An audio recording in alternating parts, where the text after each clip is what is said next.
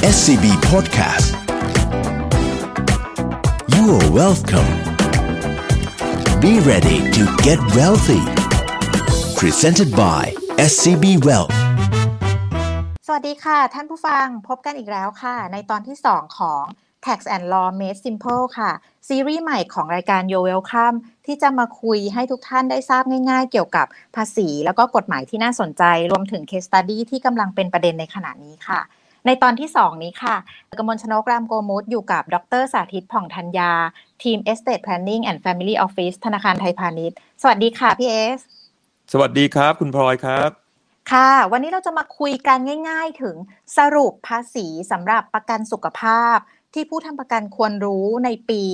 2564 นี้ค่ะว่า ปี 2564 เนี่ย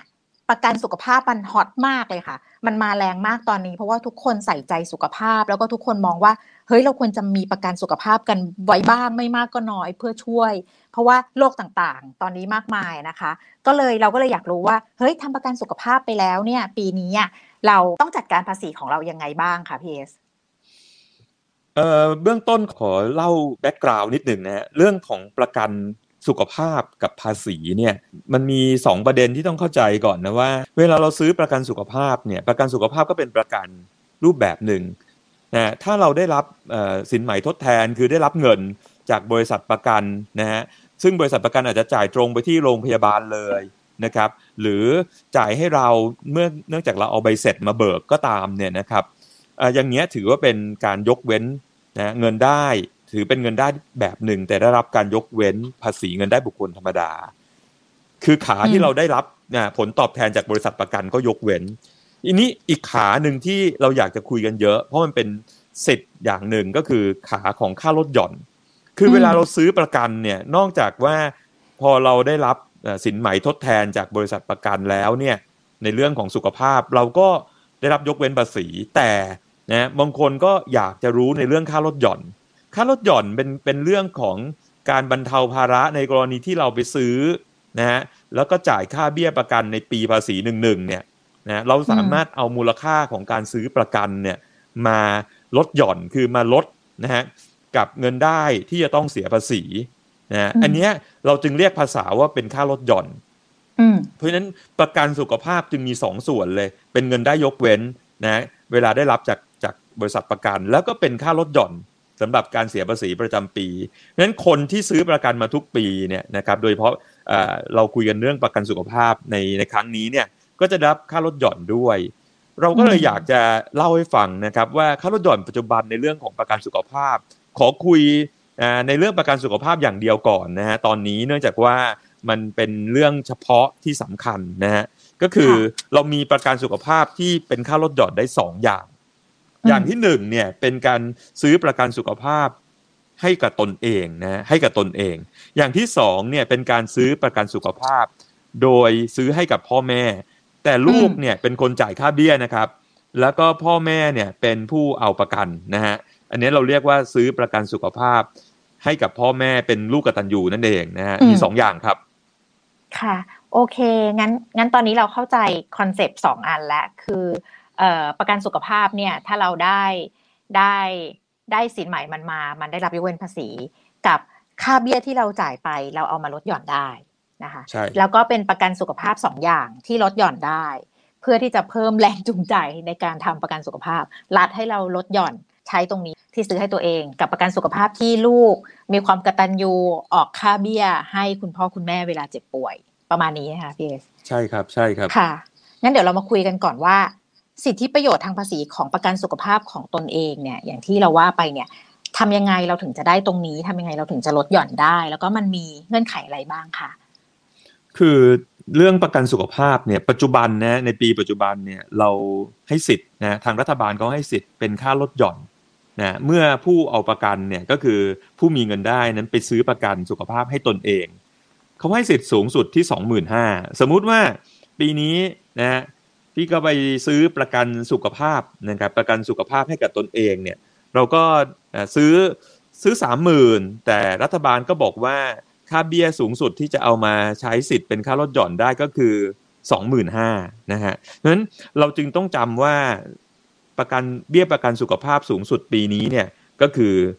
สองหมื่นห้าที่ได้สิทธิ์เป็นค่าลดหย่อน แต่กฎหมายเนี่ยมันก็ไปเขียนเพิ่มเติม ซ้ำซ้อนกับในเรื่องของประกันชีวิตด้วย ประกันชีวิตเนี่ยเขาให้ใช้สิทธิ์เป็นค่าลดหย่อนเหมือนกันนะแต่ประกันชีวิตเนี่ยได้สิทธิ์ค่าลดหย่อนสูงสุดที่หนึ่งแสนทีนี้พอแต่ละคนเนี่ยมีสิทธิ์ซื้อทั้งประกันสุขภาพนะให้กับตนเองแล้วก็ซื้อประกันชีวิต แล้วบางคนเนี่ยซื้อพ่วงกันด้วย คือซื้อประกันชีวิต แล้วมีรายเดอร์ก็คือมีแบบกรมธรรม์พ่วงเป็นประกันสุขภาพ ก็เลยมีคำถามว่าสรุปเดิมประกันชีวิตบอกให้แสนหนึ่งประกันสุขภาพบอกให้สองหมื่นห้าแล้วมันใช้ยังไงมันก็เลยยังงงอย่างงง มีคำตอบอย่างนี้นะครับว่า หลักต้องจำหลักก่อน หลักก็คือประกันสุขภาพใช้สิทธิ์ได้สูงสุดสองหมื่นห้าประกันชีวิตใช้สิทธิ์ได้สูงสุดหนึ่งแสนแต่กฎหมายเขียนล็อกบอกว่า ไม่ว่าจะซื้อประกันชีวิตประกันสุขภาพเท่าไหร่สูงสุดเนี่ย แต่พอมาใช้สิทธิ์แล้วประกันชีวิตบวกประกันสุขภาพ สูงสุดไปกรอกในแบบได้แค่แสนหนึ่งก็เลยแปลว่า สมมุติว่าเราซื้อเต็มสิทธิ์ก็คือซื้อประกันชีวิตหนึ่งแสนประกันสุขภาพสองหมื่นห้าเวลาไปกรอกเนี่ย เราก็มีสองทางเลือกคือหนึ่งกรอกประกันชีวิตไปหนึ่งแสนแล้วประกันสุขภาพไม่ต้องกรอกคือไม่ได้สิทธิ์เพราะเขาบอกว่าประกันชีวิตบวกสุขภาพได้แสนหนึ่ง นะเพราะนั้นวิธีที่หนึ่งก็คือกรอกไปเลยหนึ่งแสนในประกันชีวิต แล้วก็ไม่ต้องพูดถึงประกันสุขภาพ เพราะมันไม่ได้สิทธิ์แล้ว หรืออย่างที่สองก็คือกรอกประกันสุขภาพไปสองหมื่นห้าเพราะเราซื้อสองหมื่นห้าจริง แต่ก็เลยเหลือสิทธิ์ในการกรอกประกันชีวิตได้แค่เจ็ดหมื่นห้าเพราะว่าสองอย่างนี้มันรวมกันได้หนึ่งแสนนะครับ อันนี้คือหลักการในการใช้มีสองทางเลือกนะครับ บางคนก็เลยบอกว่าเอางี้ ในเมื่อต้องซื้อประกันสุขภาพก็เลยซื้อ ประกันสุขภาพสองหมื่นห้าแล้วก็ไปลดค่าเบี้ยประกันชีวิตที่จ่ายต่อปีเหลือเจ็ดหมื่นห้าก็ตามสิทธิ์ทุกอย่างก็เป็นเจ็ดหมื่นห้าบวกสองหมื่นห้าโอเคแต่กฎกฎหมายเขาก็ไม่ได้เขียนอย่างเงี้ยเขาก็เขียนแค่ว่า แต่ละคนก็ซื้อประกันชีวิตสูงสุดได้แสนหนึ่งประกันสุขภาพสูงสุดได้สองหมื่นห้าในการใช้สิทธิ์จะใช้สิทธิ์มารวมกันได้แค่แสนหนึ่งนั่นเองนะครับมันก็ลองต้องประยุกต์วิธีการในการยื่นแบบกันนะครับ เพื่อจะดูว่าเราจะเลือกซื้อแบบไหน นะครับนี้ประกันสุขภาพที่ลดหย่อนได้ก็จะมีเงื่อนไขคร่าวๆนะครับ ว่ามันต้องเอาประกันกับผู้ประกอบธุรกิจประกันในประเทศไทยนะครับคุ้มครองได้ทั้งเจ็บป่วย คุ้มครองอุบัติเหตุก็ได้โรคร้ายแรงก็ได้ดูแลระยะยาวรวมถึงในเรื่องของสุขภาพในเรื่องของโควิด -19 นี้ด้วยครับ อืมไอ้ประกันโรคร้ายแรงนี่อย่างเหมือนที่เอ่อ บริษัทประกันชอบขายว่า ถ้าเกิดเป็นประกันโรคร้ายแรงอย่างพวกมะเร็งขึ้นมา อันนี้ก็คือถือว่าเป็นประกันสุขภาพตัวนี้ด้วย ถือครับถือฮะประกันโรคร้ายแรงได้ครับมะเร็งก็เป็นครับ โอเคโอเคค่ะ งั้นพอพอต่อไปเรารู้แล้วว่าตอนนี้ถ้าเราซื้อประกันสุขภาพให้ตัวเองต้องทำยังไง แล้วก็ได้ลดหย่อนแค่ไหน มาถึงเหล่าลูกกตันยูที่อยากจะซื้อประกันสุขภาพให้พ่อแม่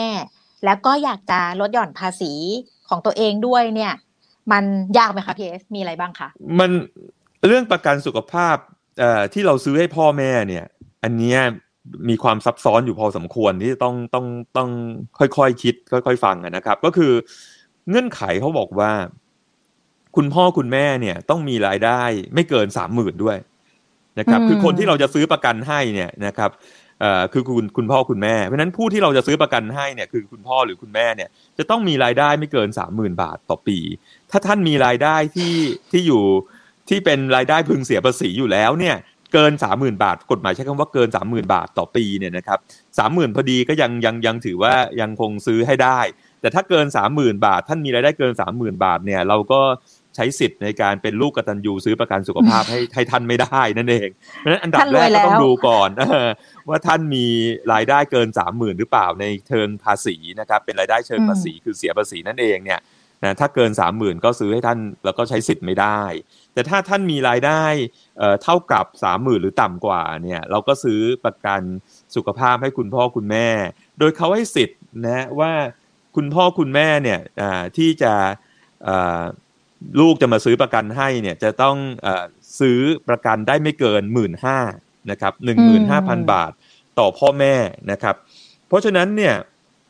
ถ้าเกิดตัวอย่างง่าย ๆ คือบุตรนะฮะถือว่าพ่อแม่มีบุตรหนึ่งคนนะบุตรก็ซื้อประกันสุขภาพหมื่นห้าเนี่ยให้พ่อหรือแม่หรือทั้งพ่อทั้งแม่เลยก็ได้ แต่สูงสุดที่จะเอาไปกรอกในแบบได้คือกรอกได้แค่หมื่นห้านะครับ อย่างเช่นอืมเรามีบุตรมีมีบุตรหนึ่งคนก็กรอกหมื่นห้าลงไป นะฮะจะซื้อให้พ่อซื้อให้แม่หรือซื้อให้ทั้งคู่ ก็กรอกได้แค่หมื่นห้าสูงสุด แต่ต้องต้องจ่ายจริงนะฮะต้องจ่ายจริงด้วยหมื่นห้าเนี้ยถ้าจ่ายสองหมื่นก็กรอกได้แค่หมื่นห้านะครับบางอืมบ้านก็บอกว่าอ้าวแล้วถ้าบ้านนี้มีลูกสองคนนะครับอืมมีลูกสองคนอย่างเงี้ยแล้วถ้าสองคนเนี้ยนะครับ คนหนึ่งก็ซื้อหมื่นห้าอีกคนหนึ่งก็ซื้อหมื่นห้านะครับ อย่างนี้อืมจะก่อยังไงนะครับคำตอบก็คืออย่างเงี้ยจะไม่สามารถที่จะ แต่ละคนใช้สิทธิ์หมื่นห้าได้ เพราะว่าสิทธิ์หมื่นห้าเนี่ยดูที่พ่อแม่นะครับ ดูที่พ่อแม่ว่าถ้าพ่อแม่เนี่ย ซื้อประกันไปแล้วหมื่นห้าแล้วเนี่ยจะมาแบ่งจะถือว่าลูกคนไหนเป็นคนใช้สิทธิ์นะครับ เพราะฉะนั้นบางบ้านก็เลยเอาอย่างนี้ ถ้ามีลูกสองคนก็ต่างคนต่างซื้อคนละเจ็ดพันห้าให้พ่อแม่ เพราะพ่อแม่เดียวกันอืมลูกคนที่หนึ่งก็ซื้อเจ็ดพันห้าลูกคนที่สองก็ซื้อเจ็ดพันห้าอย่างนี้ได้ หรือจะอืมจะช่วยกันซื้อในใบเสร็จเดียวกันนะครับอย่างเช่น มีลูกสามคนนะฮะก็คนละห้าพันมีลูกสองคนก็คนละเจ็ดพันห้าอย่างนี้ได้นะครับ อย่างนี้ได้อืมก็คือพี่นะน้องต้องคุยกันก่อนว่าเราจะกระตันคุยยูกันก่อนกันคนละกี่บาท ใช่ใช่โอเค แต่ก็คือหลักการก็คือได้สูงสุดหมื่นห้าใช่ได้สูงสุดหมื่นห้าต่อคุณพ่อคุณแม่นะครับอ่าอ่า ดูดูหมื่นห้านี่ดูที่คุณพ่อคุณแม่ถือว่ามีลูกหลายคนก็ต้องเฉลี่ยเฉลี่ยกันไป หรือไม่ก็ให้สิทธิ์ลูกคนเดียวในการใช้สิทธิ์ไปนะฮะถ้าซื้อคนเดียวพออะไรอย่างเงี้ยนะครับ ทีนี้สิ่งที่สำคัญที่สุดคือประกันสุขภาพพ่อแม่เนี่ยมันมีหลักที่ที่น่าสนใจคือเขาไม่ได้กำหนดอายุพ่อแม่นะคือสมมุติว่าพ่อแม่อายุห้าสิบเนี่ย ลูกเนี่ยอายุยี่ห้าเนี่ยนะครับ ลูกก็ซื้อได้นะนะฮะมมหรือพ่อแม่อายุสี่สิบนะฮะอ่า แต่บุตรที่จะซื้อได้ต้องเป็นบุตรที่มีเงินได้นะครับสมมติว่าบุตรอายุยี่สิบเริ่มมีเงินได้เริ่มทำงานแล้วเนี่ยนะครับเริ่มเสียภาษีแล้วนะพ่อแม่ยังยังยังอายุไม่มากยังอายุสี่สิบสี่สิบห้าอะไรอย่างเงี้ยบุตรก็ซื้อให้ได้ แต่พ่อแม่จะต้องมีเงินได้ไม่เกินสามหมื่นด้วยนะเงื่อนไขมันเป็นอย่างนั้น มันก็เลยอืมดูว่าจะต้องทำความเข้าใจให้ดีว่ามันใช้ยังไง แต่ส่วนใหญ่แล้วเนี่ยบุตรที่มีเงินได้เอ่ออาจจะทำงานมาสักพักหนึ่งอายุเกิน 30 แล้ว พ่อแม่ก็อาจจะอายุ 60 แล้วเนี่ย อย่างเงี้ยก็ซื้อได้อยู่แล้ว เพราะว่าเราไม่ได้กำหนดอายุพ่อแม่นะครับ แต่พอเออคุณพ่อคุณแม่อายุเกิน 70 แล้วเนี่ยโอกาสที่บริษัทประกันจะรับนะให้ขายประกันสุขภาพก็อาจจะน้อยลง อันนี้ก็จะเป็นความอืมลำบากในการซื้อประกันอยู่บ้างนะครับ APS คะแล้วถ้าเกิดเราอยากชวนป่วยเป็นลูกกตัญญูไปถึงพ่อแม่ของคู่สมรสเราเลยนี่มันได้ไหมคะจริงๆได้นะฮะได้แต่อืมว่ามันมีหลักว่าคุณพ่อคุณแม่เนี่ยอ่า สมมติว่าของคู่สมรสเนี่ยนะครับ คู่สมรสเนี่ยจะจะต้องมารวมยื่นแบบนะครับกับกับสามี เพราะฉะนั้นคู่สมรสที่มารวมยื่นแบบเนี่ย คู่สมรสคนนั้นเนี่ยก็ต้องไม่มีรายได้ เพราะว่าถ้าคู่สมรสมีรายได้เขาเองก็ไปซื้อให้คุณพ่อคุณแม่เขาเองก็ไม่ต้องให้สามีมาซื้อนะครับโอเคเหมือนเหมือนผมยกตัวอย่างนะ แต่ถ้าสมมุติว่าคือภรรยาถ้ามีเงินได้ภรรยาก็ก็ไปซื้อให้คุณพ่อคุณแม่ตัวเอง แต่ถ้าภรรยาไม่มีเงินได้นะฮะ ทางสามีเนี่ยเอาภรรยามายื่นแบบรวม เพราะฉะนั้นสามีก็สามารถซื้อให้พ่อแม่ภรรยาที่มีเงินได้ไม่เกิน 30,000 บาทได้เช่นเดียวกันนะครับ แต่มันมีเรื่องที่น่าสังเกตก็คือ เนื่องจากว่าหมื่นห้าเขาดูที่พ่อแม่ ถ้าสมมุติว่าอืมลูกๆของของคุณพ่อคุณแม่ท่านนั้นนะนะครับเขามีลูกหลายคนเนี่ยก็อาจจะมีลูกบางท่านซื้อให้อยู่แล้วนะครับ เพราะฉะนั้นอืมตัวสามีมาซื้อก็อาจจะอาจจะไม่มีประโยชน์เพราะว่าเขาดูสิทธิ์ที่หมื่นห้าอยู่เหมือนกัน นะครับ อันนั้นก็จะเป็นประเด็นที่ว่าต้องดูให้ดีอะนะว่าใครจะเป็นคนซื้อประกัน เพราะว่าถ้าเราซื้อหลาย ๆ คนเนี่ยสิทธิ์ในการใช้หมื่นห้าเนี่ยมันก็ใช้ไม่ได้ เพราะว่ามันมันมันสูงสุดแค่หมื่นห้าต่อคุณพ่อคุณแม่เท่านั้นเองนะครับอันนี้ก็เป็นก็เรื่คือองต้องความดูต้องดูให้ดีนะครับเพราะฉะนั้นบางคนเนี่ยอย่างเช่นสามีซื้อให้ตัวให้คุณพ่อคุณแม่ตัวเอง แล้วก็อืมสามีก็ซื้อให้คุณพ่อคุณแม่ภรรยาไอ้เงื่อนไขเนี่ยจะทำได้ก็คือ สามีก็มาลดหย่อนหมื่นห้าให้ตัวเอง แล้วก็หมื่นห้าเป็นเรื่องของคุณพ่อคุณแม่ของคู่สมรสเนี่ย จะต้องไปดูที่ว่าทางคุณพ่อคุณแม่คู่สมรสเนี่ยเขา มีคนซื้อให้หรือยังอันนี้ต้องดูอืมดูซะก่อนนะครับครับอืมแล้วก็ต้องดูด้วยว่าคู่สมรสไม่มีเงินได้ ถูกต้องคู่สมรสต้องไม่โอเคมีเงินได้ในเชิงภาษีนะครับครับโอเค ถ้าคู่สมรสมีเงินได้แล้วคู่สมรสต้องซื้อให้พ่อแม่ตัวเองด้วยตนเอก็งโดยหลักมันเป็นอย่างนั้น มีความซับซ้อนซ่อนเงื่อน และเงื่อนไขเยอะระดับหนึ่งเลยนะคะเยอะครับค่ะงั้นต่อไปเราจะมาดูอันที่เป็นคำถามช่วงนี้ที่ฮอตฮิตมาก ๆเลยคือ ถ้าเป็นเราซื้อประกันภัยที่เรียกว่าประกันภัยโควิด -19 อะค่ะพีเอสมันลดหย่อนเอามาลดหย่อนภาษีได้ไหมคะประกันภัยโควิด -19 นั้นก็ต้องดูนะว่าเงยเงื่อนไขของประกันโควิด -19 มันเป็นเรื่องอะไร ผมยกตัวอย่างนะฮะคือจริงๆอะโดยหลักการทั่วไปอะก็ถือว่าเป็นประกันสุขภาพก็น่าจะได้ แต่ว่ามันมีประกันสุขสุขภาพของโควิด -19 อย่างหนึ่งก็คือในเรื่องเจอจ่ายจบ ถ้าเจอจ่ายจบเนี่ยมันไม่ใช่เรื่องประกันสุขภาพแบบเงื่อนไขที่ค่าลดหย่อนทางภาษีเขายอม เพราะมันไม่ได้รักษาพยาบาล มันแปลว่าสมมุติว่าซื้อประกันแบบนี้แล้วเอ่อเป็นโควิด -19 บริษัทประกันก็จ่ายเลยนะฮะตามสิ่งที่แพทย์ยืนยันว่าเป็นจริง อย่างเงี้ยมันไม่ใช่เรื่องประกันสุขภาพ เพราะฉะนั้นอันเนี้ยใช้สิทธิ์ค่าลดหย่อนไม่ได้ แต่ถ้าเราซื้อประกันสุขภาพโควิด รวมถึงประกันสุขภาพอื่น ๆ อันเนี้ย ก็เป็นค่ารักษาพยาบาลจริง อันเนี้ยก็ใช้สิทธิ์ค่าลดหย่อนได้ สูงสุดก็อย่างที่เรียนนะครับ ก็คือซื้อให้ตัวเองนั้นสูงสุดที่ 25,000นะครับ25,000ในปีปัจจุบันอย่างนี้ได้นะครับ เป็นต้น ก็คือเราต้องจำว่าประกันโควิด แบบเจอจ่ายจบ เอาค่าเบี้ยที่เสียไปมาลดหย่อนไม่ได้ แต่ถ้าเป็นประกันสุขภาพได้ ได้ครับโอเค เข้าใจ งั้นตอนนี้มาถึงไอ้อีกกรณีหนึ่ง ซึ่งตั้งแต่ปีหกหนึ่งกับอะไร ตั้งแต่ปี 63 อะไรมา มันจะมีสับสนอยู่ 2 กรณีอะค่ะ PS กรณีที่เราจะได้ SMS จะได้ทางอีเมล จากเออบริษัทประกันว่าเฮ้ย คุณให้ความยินยอมในการเปิดเผยข้อมูลเบี้ยสุขภาพ เพื่อที่เขาจะนำส่งกรมสรรพากรหรือเปล่า ตรงนี้คนจะถามบ่อยมากว่าเฮ้ยมันคือการขอความยินยอม แล้วก็ให้เปิดเผยข้อมูลเรื่องอะไร ไม่เข้าใจเลย ไม่เคย ไม่เคยต้องติ๊กตรงนี้ให้บริษัทประกัน เพราะว่าถึงเวลาทำภาษีเราก็ส่งใบเสร็จที่เราทำอยู่แล้ว ตรงนี้มันคืออะไรนะคะพี่เอส คือคือต้องอธิบายอย่างนี้นะครับว่าแต่ใดแต่แต่ไหนแต่ไรเนี่ยทางผู้เอาประกันเนี่ยนะครับเวลาเขาจะใช้สิทธิ์ค่าลดหย่อนเนี่ยเขาก็มักจะเก็บใบเสร็จเนาะใบเสร็จเนี่ยเป็นหลักฐานพื้นฐานนะครับก่อนหน้านี้เนี่ยในเรื่องประกันสุขภาพเนี่ยถ้าเป็นก่อนหน้าคือก่อนปีหกหนึ่งเนี่ยนะฮะแล้วก็ประกันสุขภาพบิดามารดาด้วยนะฮะเราก็จะใช้สิทธิ์เก็บหลักฐานเป็นใบเสร็จรับเงินว่าเราจ่ายค่าเบี้ยจริงกับบริษัทประกัน เราก็เอาตรงนั้นไปยื่นกรมสรรพากรได้เป็นหลักฐานในการขอค่าลดหย่อนที่จะกรอกในแบบ แล้วสรรพากรท่านท่านก็ตรวจเราก็เราก็มีเอกสารให้ท่านดูอยู่แล้ว มันมีการเปลี่ยนแปลงเงื่อนไข ในปี 61 เนี่ย ถ้าใครซื้อเบี้ยประกันสุขภาพให้ตัวเองตั้งแต่ตั้งแต่ปี 61 ซึ่งก็ผ่านมาแล้ว 2-3 ปีเนี่ยนะครับ ก็กรมสรรพากรก็เขียนเงื่อนไขว่าจะต้องให้ความยินยอมให้กับบริษัทประกันเนี่ยส่ง จำนวนหรือรายรายละเอียดของค่าเบี้ยประกันเนี่ยส่งไปให้กรมสรรพากร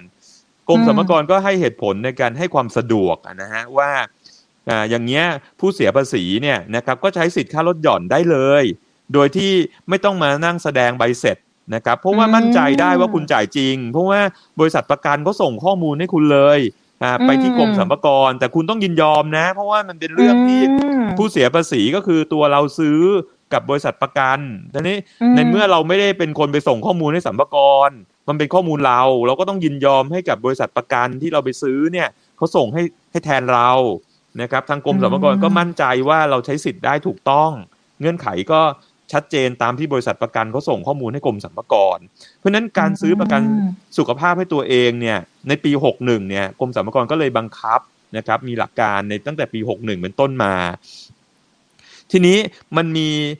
หลักการนี้ก็เอามาใช้กับประกันสุขภาพที่เราซื้อให้บิดามารดา แต่เริ่มใช้ในปี 63 นะครับอ่าเพราะนั้นเนี่ยปีก่อนหน้าปีหกสามเนี่ยก็ก็ยังคงใช้ใบเสร็จได้ แต่พอปีหกสามเนี่ยมันก็ใช้ใบเสร็จไม่ได้อย่างเดียวละ มันจะต้องส่วนใหญ่กรมสรรพากรก็ไม่ได้ขอใบเสร็จหรอกเพราะว่าเขาขอความยินยอมแทน คือบริษัทประกันเนี่ยเขาจะส่งข้อมูลไปที่กรมสรรพากรเลยว่ากรณีนี้ เป็นการชำระค่าเบี้ยประกันสุขภาพนะครับ ก็ส่งข้อมูลไปนะครับ ว่าบุตรคนไหนบ้างเป็นคนซื้อเบี้ยประกันให้คุณพ่อคุณแม่นะครับเนี่ยเขาก็มาใช้ปี 63 เพราะฉะนั้นเราขอสรุปอย่างนี้แล้วกันนะครับ ว่าถ้าซื้อประกันสุขภาพให้ตัวเอง ตั้งแต่ปี 61 จนถึงปัจจุบันและในอนาคตเนี่ยก็จะต้องยินยอมให้กรมสรรพากรได้ข้อมูลจากบริษัทประกัน ก็จะเอาไปใช้สิทธิ์ ถ้าซื้อให้พ่อแม่ตั้งแต่ปี 63 นะจนถึงปัจจุบันและในอนาคตเนี่ยก็จะต้องยินยอมให้บริษัทประกันส่งข้อมูลว่าบุตรคนไหนเป็นคนซื้อนะประกันสุขภาพให้พ่อแม่ไปที่กรมสรรพากรเพื่อจะได้ใช้สิทธิ์นะครับเป็นเรื่องของความยินยอมนะฮะเป็นอย่างนี้ครับ โอเคงั้นตอนนี้เราเข้าใจแล้วว่าถ้าเกิดบริษัทประกันถามมาว่าเราต้องให้ความยินยอมหรือเปล่า ที่เขาจะส่งข้อมูลให้กับสัมภาระแปลว่าเราต้องติ๊กให้ความยินยอม โอเค เข้าใจแล้วค่ะพี่เอสงั้นตอนนี้เราก็พอเข้าใจแล้วนะคะถึงคอนเซปต์ของการทำประกันสุขภาพ ว่ามันลดหย่อนได้แค่ไหนนะคะแล้วก็ต้องเป็นเงื่อนไขยังไง รวมถึงการประกันสุขภาพให้กับคุณพ่อคุณแม่ แล้วก็รวมถึงการลดหย่อนประกันสุขภาพโควิด ด้วยว่าอันไหนได้อะไรไม่ได้นะคะ งั้นวันนี้เราพอเท่านี้ก่อนกับรายการ Tax and Law Made Simple นะคะ พบกันใหม่คราวหน้าค่ะ สวัสดีค่ะ สวัสดีครับผม SCB Podcast. You are welcome. Be ready to get wealthy. Presented by SCB Wealth